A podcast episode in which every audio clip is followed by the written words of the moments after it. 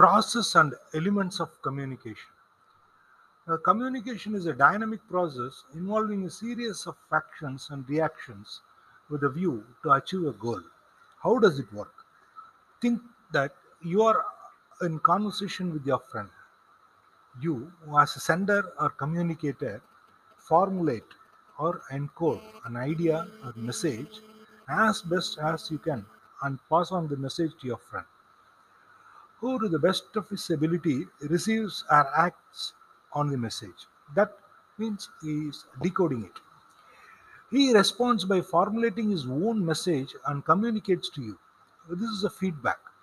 If you think your message is understood or well received by your friend, then you go ahead with the next idea that you have in mind, and the conversation goes on and on. Communication is therefore a two way process. The ability to receive is as important as the ability to send. Sender sends a message through a channel, and the receiver receives the message and provides a feedback to the sender. Uh, elements of communication refers to the basic components involved in an act of communication. These elements are also called the universals of communication because they are present in every communication act. These elements are briefly mentioned below. Source. A person who sends a message or a signal is the source in communication. Communication, by definition, demands that someone sends signals and someone receive them. Number two, receiver. A person who receives the message or signal is the receiver in a communication process. Number three, the context. Communication always takes place within a context. It can either restrict or stimulate the communication process. Communication in a funeral home, a public park, a cricket stadium, and in a church will be entirely different. Number four, message. Message is anything that is sent and received.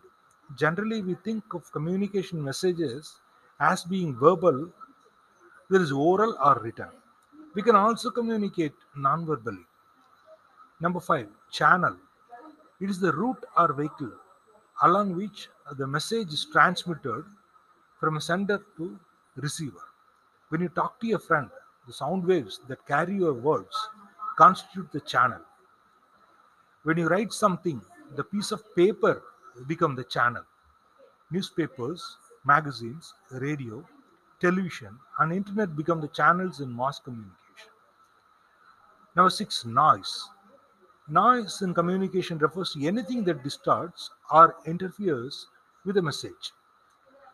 Uh, the screeching of a passing car, uh, sunglasses a person wears, prejudices, bias, poor grammar, etc., interfere with the effective and efficient transmission of messages from the sender to receiver. Number seven, encoding.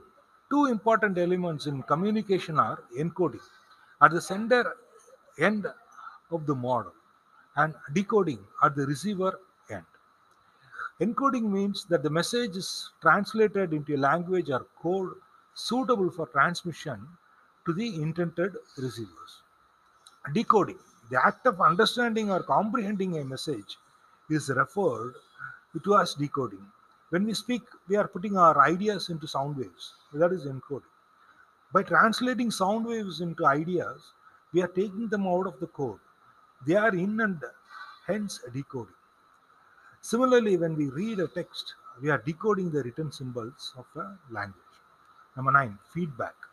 The information that is fed back to the source is known as feedback. Feedback in general refers to any process by which the communicator obtains information as to whether and how his or her intended receiver has received the message. Effect. The consequences of communication are referred to as the effect.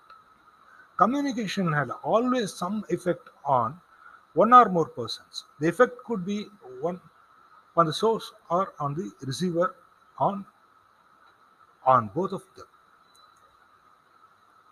Functions of communication. We have now familiarized ourselves with this definitions of communication. Communication needs a sender, a receiver, and a channel be it language, paint, song, or anything. Just imagine what would happen if you are asked not to communicate with anyone for a period of one month. No talking or writing, no singing or shouting, no painting or anything else which may enable you to give expression to your ideas, attitudes, and emotions. You may discover that life meaningless. You may feel that your survival is threatened. Being at the heart of all social action and interaction, communication functions as a relating tool that creates understanding, facilitates work, and strengthens collective living among people. Essentially, the primary function of communication is to inform, instruct, or to educate, entertain, and influence, persuade people to make them function smoothly and effectively. Besides, communication has a secondary function to perform as well.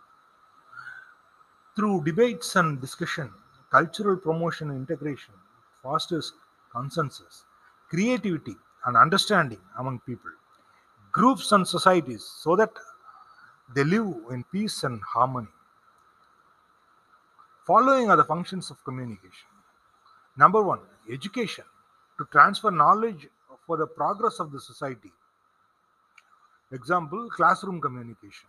Number three, information to find and explain something new. Example, new media. Number three, cultural promotion to help foster social values and fa- pass them from generation to generation. There is example, festivals, parties, and celebrations. Number four, social contact to help make enjoyable companionship. Example, friendship, clubs, organizations, etc.